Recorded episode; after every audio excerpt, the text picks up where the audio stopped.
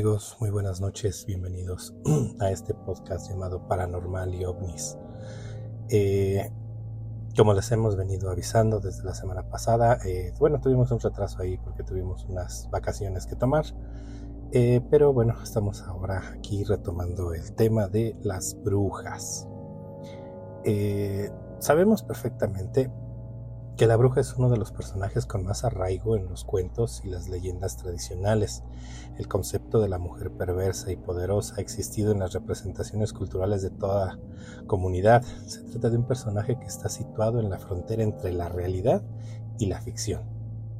En la realidad en el sentido de que la creencia de que las brujas existen les ha dado la corporidad suficiente para ser quemadas en las hogueras que se levantaron en Europa entre los siglos XV y XVII principalmente y ser un objeto de miedo y de odio al mismo tiempo sin perder del todo las características de la bruja real. El personaje de ficción aparece en mitos, leyendas, cuentos, chistes, canciones, películas, etc. En fuentes tanto cultas como populares, escritas y orales que se nutren unas de otras.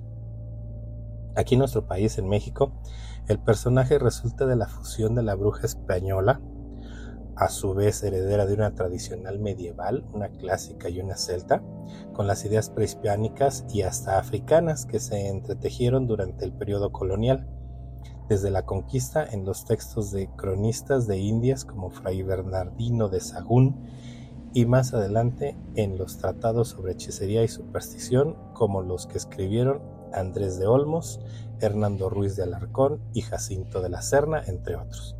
Hasta nuestros días, en los relatos recogidos de la tradición oral, pasando por los archivos inquisitoriales sobre acusaciones de brujería, se puede seguir el rastro de esta temida figura y ver cómo se ha ido transformando y adaptando a su contexto. Esa es una pequeña, pues, eh, reverbera cultural acerca de lo que son las brujas, pero realmente, ¿qué son las brujas? Se dice que son mujeres practicantes de la magia negra que se nutren principalmente de niños recién nacidos, de bebés propiamente. De ahí eh, la creencia popular muchos pueblos de México donde decían que si al bebé le aparecían eh, moretones, cuestiones de ese tipo, dijeran, ¿sabes qué? La bruja se lo está chupando. Y pues bueno, las mamás hacían de todo, en este caso nuestras abuelas, eh, hacían sus remedios para poder eh, proteger al niño acerca de lo que son las brujas que esto puede ir desde colocar unas tijeras en forma de cruz abajo de su cama, eh, abajo de su almohada, colocar este, ajos, eh, se decía en algunos lugares o poblados que las brujas dormían a los papás para que eh, poder succionarle la vida al infante, ¿no? cosa que decían que para que la bruja no te duerma, pues bueno, tenías que agarrar tu, tu ropa, tu ropa con la que dormías y colocártela al revés. Esto provocaba que, pues bueno, el hechizo que la bruja lanzaba hacia ti para poderte dormir, pues no, no surtiera ningún efecto.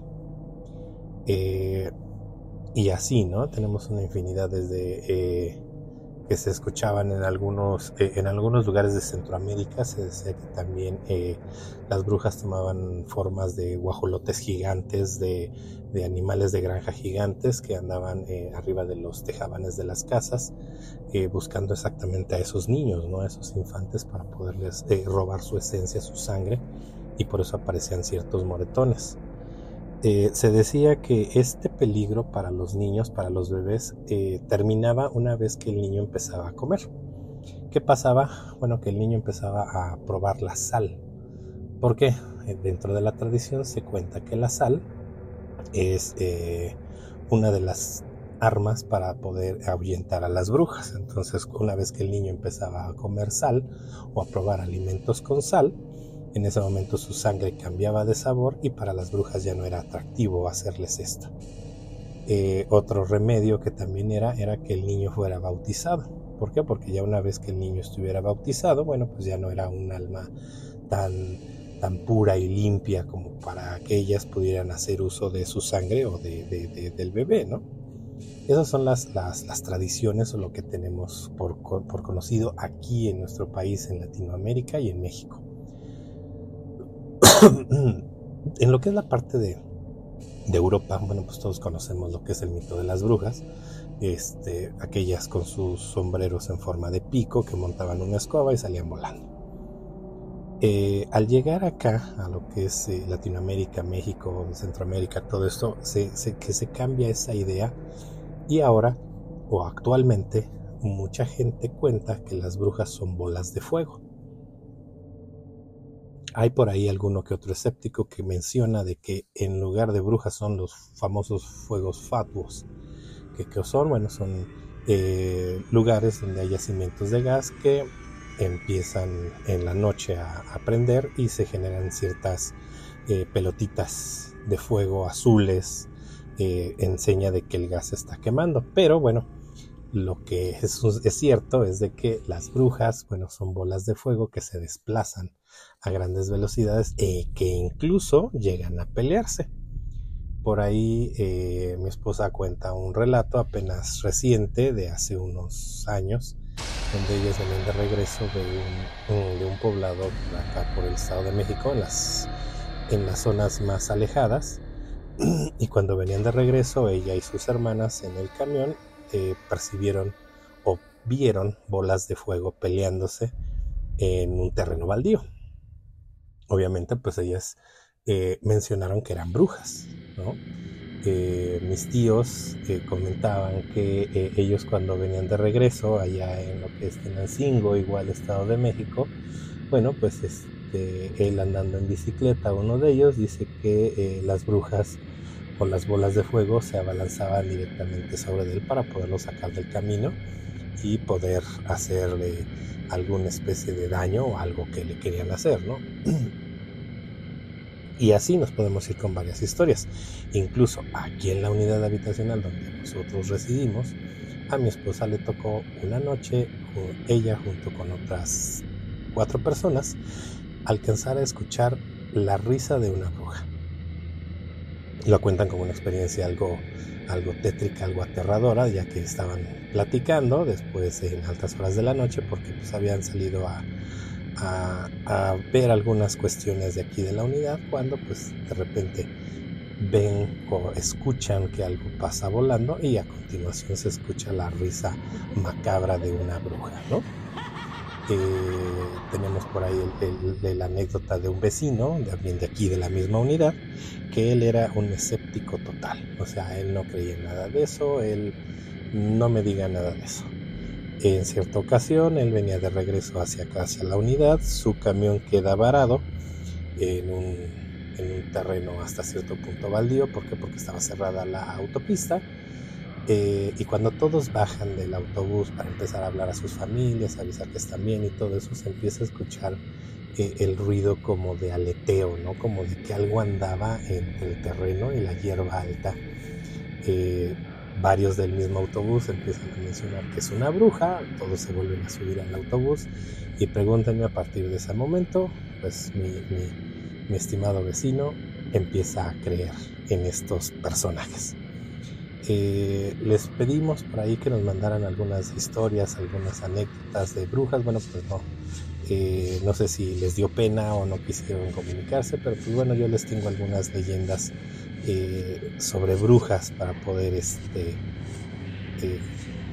darle un poco de, de, salsa y de contenido a este podcast, ¿no? La primera leyenda que les voy a leer se llama La Nahuala de Puebla y dice así. En la ciudad de Puebla han surgido leyendas en los interiores de aquellos edificios centenarios cuyas fachadas están decoradas con talavera. Ese es el caso de la casa de, del alfeñique en el centro histórico de la ciudad de Los Ángeles, Puebla. Pues se dice que en esa casona habitó la Nahuala, una mujer que se podía transformar en el animal que se le diera su gana. Cuenta que en el terreno donde posteriormente se construyó la casa del alfeñique, en el centro histórico de Puebla, vivía una anciana que practicaba brujería y que se podía transformar en animales, la nahuala. Robaba el alma de los niños para sumar años a su vida. Por eso no dejaban que los pequeños se acercaran a esta casa. Como esa mujer no pudo juntar todas las vidas que necesitaba para ser inmortal, juró venganza. Cuenta que si te acercas a esta casa embrujada durante la noche, el espíritu de la Nahuala se llevará tu alma. Hay quienes aseguran haber escuchado sus gritos siniestros en la madrugada. En ese mismo sitio ahora se levanta el Museo Regional Casa del Alfeñique, una casona estilo barroco de 1790 la entrada tiene un costo de 40 pesos mexicanos para los adultos y 20 pesos para los menores de 12 años. Adultos mayores y estudiantes con credencial vigente. Bueno, es un museo, a final de cuentas. Eh, si alguien gusta irlo a visitar, su dirección es 4 Oriente 416, esquina con 6 Norte, Colonia Puebla Centro. Es la casa del alfeñique ahí en Puebla. Fíjense que esta historia muchos ya la habrán escuchado o la habrán visto en las películas de, eh, animación que surgieron aquí en México hace mucho, hace ya algunos años. Creo que ya van como cinco o seis películas, me parece. La primera fue justamente esa, la leyenda de la Nahuala. Y hablan justamente de esta, de este, de esta casona, ¿no? Que es la casa del alfeñique, que, este, bueno, bien si alguno de ustedes vio la, película, pues bueno, ya sabrá del niño que se acerca la iguala, eh, toda la, historia que por ahí se, entreteje en la película, ¿no? Aquellos que no la hayan visto, bueno, les, los invitamos a que, a que la busquen, la vean y pues bueno, se enteren un poquito más acerca de esa, de esa leyenda. Otra de las leyendas que les quiero contar o les quiero leer se llama Las Brujas de Huichapan. Y dice así. Huichapan es un municipio y también un pueblo mágico del estado de Hidalgo. Es aquí donde está muy arraigada la creencia de la existencia de brujas. Se cuenta que en los cerros de esta región estos seres llevan a cabo sus aquelarres rituales. En el día puedes encontrar a muchas mujeres caminando por las calles, lucen normales como cualquier ser humano sin embargo, cuando las estrellas salen en el cerro de, de algo siniestro pasa. Hay noches en las, que las, en las que practican magia negra en este cerro, sobre todo a la luz de la luna. Se sacan los ojos, se cortan las piernas y brazos de manera de ofrenda, muchas adoptan formas de guajolote en las noches, pero el primer rayo del sol dejan su piel y vuelven a convertirse en mujeres. Antes de continuar, aquí quiero hacer un paréntesis. La creencia popular es que las brujas se despojan de brazos y piernas para poderse convertir en bolas de fuego y salir volando. Algunas otras cuentan que ellas eh, se los quitan y los ponen en un lugar caliente para que se mantengan tibias sus, partes y puedan salir eh, a hacer sus fechorías. ¿no? Que en este caso los aquelarres cuando los hacen en, los cerros, eh, cuenta que dejan esas, esas piezas, esas partes de su cuerpo las dejan sobre el fuego. ¿Para qué? Para que se mantengan calientes en los que ellas hacen sus, recorridos. Es una creencia muy, muy popular y en muchos de los relatos de brujas van a escuchar eso. Bueno, continuemos. A muchos ni se les ocurre pronunciar la palabra bruja los viernes. Y de manera extraña, hay quienes protegen las entradas de sus casas con sal de grano o tijeras abiertas para que las brujas no se roben a los niños. Antes de la pandemia, en este misterioso lugar, el gobierno municipal promovía un tour llamado Miedo y Misterio, para conocer más a fondo la leyenda de las brujas, los sitios donde se supone suelen estar, además de otros lugares donde ocurren cosas extrañas. Fíjense, es un es una buena anécdota aquellos que conozcan del municipio de Huichapan y quieran ir, pues quien quita y puedan ver brujas, ¿no? Por allá. También aquí en la región en donde estamos se dice que eh, aquí es tierra de brujas. Algunos sabrán aquí en el Estado de México a qué me refiero, a qué lugar me refiero. Eh, como, como bien comentó la leyenda, de nueva cuenta les comento la sal. La sal es una principal ahuyentadora de brujas. Otra. Continuamos con la tercera leyenda. Se llama Las Brujas de los Dinamos. El Parque Nacional Los Dinamos se encuentra al sur de la Ciudad de México. Es un lugar ideal para conectar con la naturaleza sin salir del gigante de asfalto. Puedes recorrer sus senderos naturales, conocer el río Magdalena y las cascadas que se forman a su alrededor. Pero, ¿sabías que allí existen brujas esperando a su próxima víctima? Los cerros de los Dinamos han sido perfectos escenarios de leyendas que involucran magia negra, brujas, por supuesto, y ocultismo, en especial en las noches de luna llena.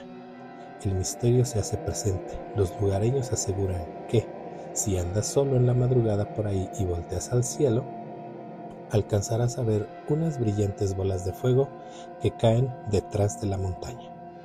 Si te preguntas qué son, la respuesta quizás no sea la que esperabas, según los habitantes más longevos de los dinamos y zonas aledañas, se trata de brujas que han salido a iniciar sus ritos, a buscar recién nacidos para robárselos y así nunca envejecer. No faltan aquellas que solo quieren vengarse de aquellos humanos que pudieron timarlas para escapar de su maldad. No son pocos los que aseguran haber visto a mujeres hermosas convertirse en guajolotes cerca de esta zona. Para aquellos que quieran adentrarse, ya saben, la reserva de los dinamos se encuentra en la Carbonera, Santa María Magdalena Atlitilc, al sur de la Ciudad de México. Quien quiera, con gusto. Una leyenda más de brujas. Es una leyenda muy conocida. Eh, todos aquellos que han ido a la ciudad de Córdoba, Veracruz, la la habrán escuchado, aquellos que han ido al puerto de Veracruz sabrán de la mulata de Córdoba. Hablemos un poquito de ella. Dice, por ahí de 1618, en la ciudad de Córdoba, Veracruz, una hermosa mujer cautivaba a hombres con su belleza. Nadie sabía su origen, dónde vivía o en qué lugar nació. Eran algunas de las preguntas que se hacían. Le apodaban la mulata de Córdoba y era experta Podía predecir temblores, eclipses, enfermedades, sabía de herbolaria, por eso la acusaban de bruja. Había rumores de que la mulata de Córdoba tenía un pacto con el diablo, y por eso la Santa Inquisición la capturó y la encarceló. Pero una noche un carcelero le llevó un pedazo de carbón a petición de la mujer, y con el carbón la mulata dibujó un barco en uno de los muros de la prisión. Sorprendentemente, la mulata de Córdoba salió al barco trazado con carbón y cuenta que desapareció para siempre. El guardia que la cuidaba quedó aterrado. A la mañana siguiente, cuando los demás vigilantes llegaron a la cárcel, encontraron al carcelero al borde de la locura. La cárcel donde la encerraron es ahora el antiguo fuerte de San Juan de Ulúa. A 15 minutos del centro de la ciudad de Veracruz, los muros de este lugar que llegan a tener hasta un metro de espesor, conservan un museo en su interior, que es posible visitar sus rincones y túneles y revivir historias macabras como la de la mulata de Córdoba. Una historia ya de mucho, mucho arraigo. ¿No? Así es esto. Bueno, la última leyenda que les voy a contar se llama La Bruja de Aculco.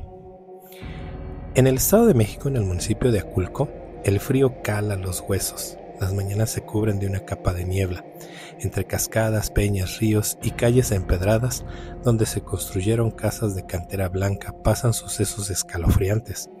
Uno de ellos pregona que hay espíritus que no quieren dejar Aculco y almas encerradas en los árboles. El relato más escalofriante es el de una mujer de piel trigueña y pelo negro, que a pesar de su belleza nadie nadie se le acercaba, pues había algo raro en ella. La gente decía que era una persona poco confiable que practicaba la magia negra. El tiempo pasó y nadie se acercaba a la mujer. Ella quería ser madre. Los años corrieron y la esperanza se fue. Así que ella decidió convocar entes malignos para que le concedieran el deseo de ser madre. Sin embargo, lo único que creció en ella fue el odio. Un día, desesperada, hizo un trato con el diablo y al poco tiempo comenzaron a desaparecer en el pueblo de Aculco. La gente confrontó a la mujer, pero lo único que vieron fue un enorme árbol en medio de la casa de ella. Para sorpresa, el árbol era la mismísima bruja junto al alma de los niños desaparecidos. Los habitantes del pueblo empezaron a machetear el árbol, pero una voz macabra confesó lo ocurrido. Desde entonces el árbol permanece intacto. No falta quien cuente que, si cortas un pedazo del tronco, saldrá una savia blanca, y luego de unos minutos se tornará rojo como la sangre. Se dice que todavía se escuchan los niños gritando. El gobierno del municipio de Aculco realiza un recorrido de leyendas por este pueblo mágico. Así es que si vas a este sitio, te recomendamos pedir informes para poder escuchar esta leyenda y conocer el árbol. Bueno, como les acabo de relatar, son cinco historias de brujas eh, conocidas aquí en, México. Cabe mencionar que hay una infinidad de, historias de esas brujas, ¿no?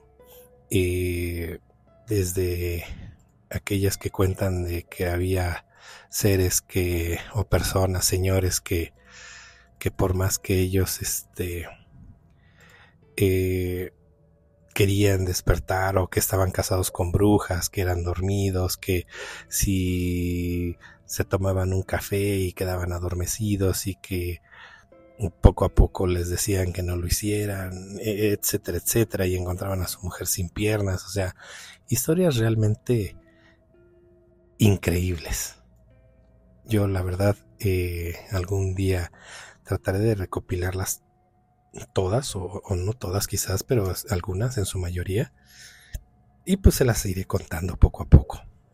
De, igual manera, pues bueno, eh, sé que nuestros podcasts son ahora un poco cortos, pero pues con el tiempo iremos creciendo. De momento, pues bueno, les quiero decir que eh, esto, esto es todo por el podcast del día de hoy, de, que habla de las brujas. Eh, me despido de ustedes y lo único que les puedo decir es de que Tengan cuidado ya que la oscuridad acecha a cada momento. Buenas noches.